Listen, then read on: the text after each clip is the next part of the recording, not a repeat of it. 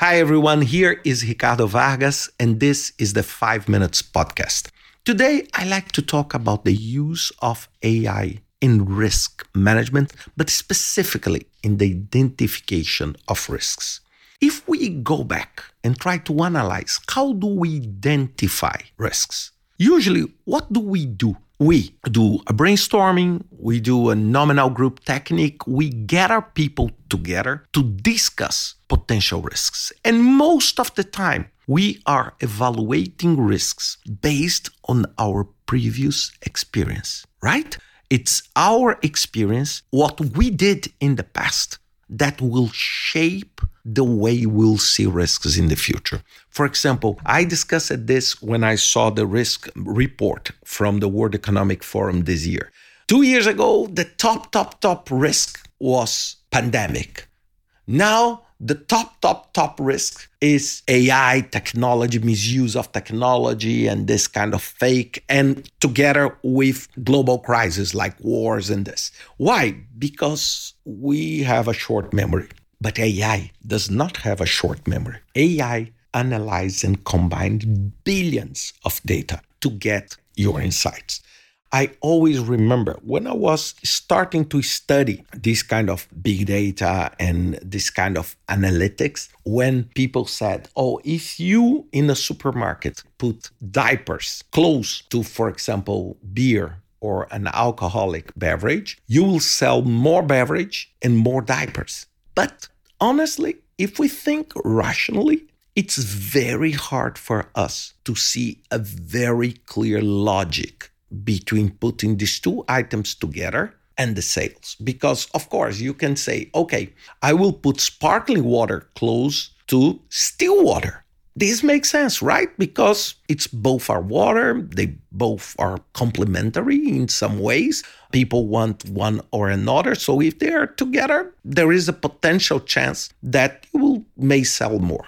But diapers and beer, there is no relationship. We can assume and try to guess a relationship, but technically there is no relationship. So what happened? It's data. When machines analyze billions of data, they notice this kind of correlation that we are unable to identify.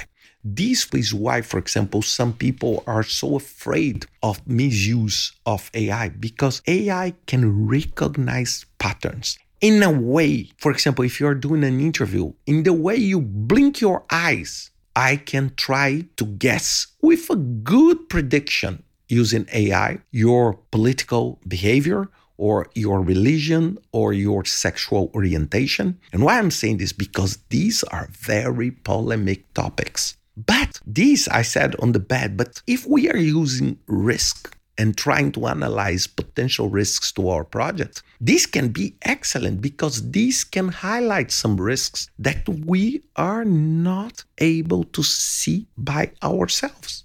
We are not because we never saw anything similar and we are not able to process this quintillion things at the same time as algorithms of machine learning are able to do. And this is the tricky, and I'm using this all the time. And I know one thing. Many of you may say, Ricardo, I use ChatGPT to ask a question. Or, for example, I use a PMO to ask a question, and the answer was a generic, and I call this pasteurized answer.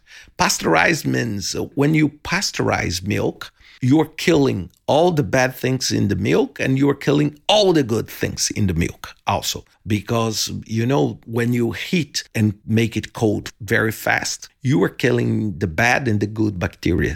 Why i'm saying this? Because when you pasteurize and you put for example i'm building a house what are the risks?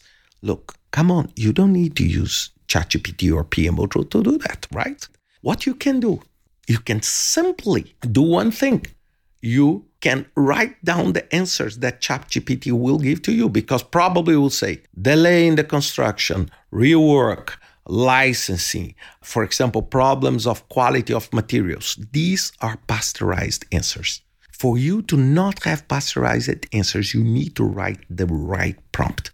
For example, I'm doing the plumbing of my house. All the equipments and the teams are on site. I need to identify what kind of potential risks will I face while doing the plumbing and inserting the plumbing in the walls and floor that could delay my project, that could make additional expenditures or increase the safety of the workplace. If you do this prompt, you will see that the answer is very, very different from that. And if you can combine this with project management content, then it will be really powerful. For example, today I'm using a combination of PMOtto with Perplexity AI. Perplexity AI, look, by the way, I'm not owner of Perplexity AI. I'm the founder of PMOtto. So just as a disclaimer, and I'm using and I'm enjoying a lot because what I do, it's I combine the information that comes out of the prompt of the PMOtto to check on Perplexity AI, to check on the specific websites and the specific literatures that I can use on this topic. For example, identify risks. And I'm doing this several times a week. And it works nicely and gives you a list that it will require a lot of effort for you to do. One final comment, and where is the human on that? my advice is that you can generate an initial brainstorming doing this. And this is the way you should start the process. Instead of starting with people, you start with the algorithm and you generate a long list of risks. And then you share this with the team. And instead, the team to do, I would say, the brainstorm by themselves, they will do a review of this and explore some additional topics. So you can combine the power of AI with the experience of the humans in the room. And then you can create, and with that, you will create a much more powerful risk list that will turn into a much more precise ability to answer to these risks. Think about that and see you next week with another 5 minutes podcast.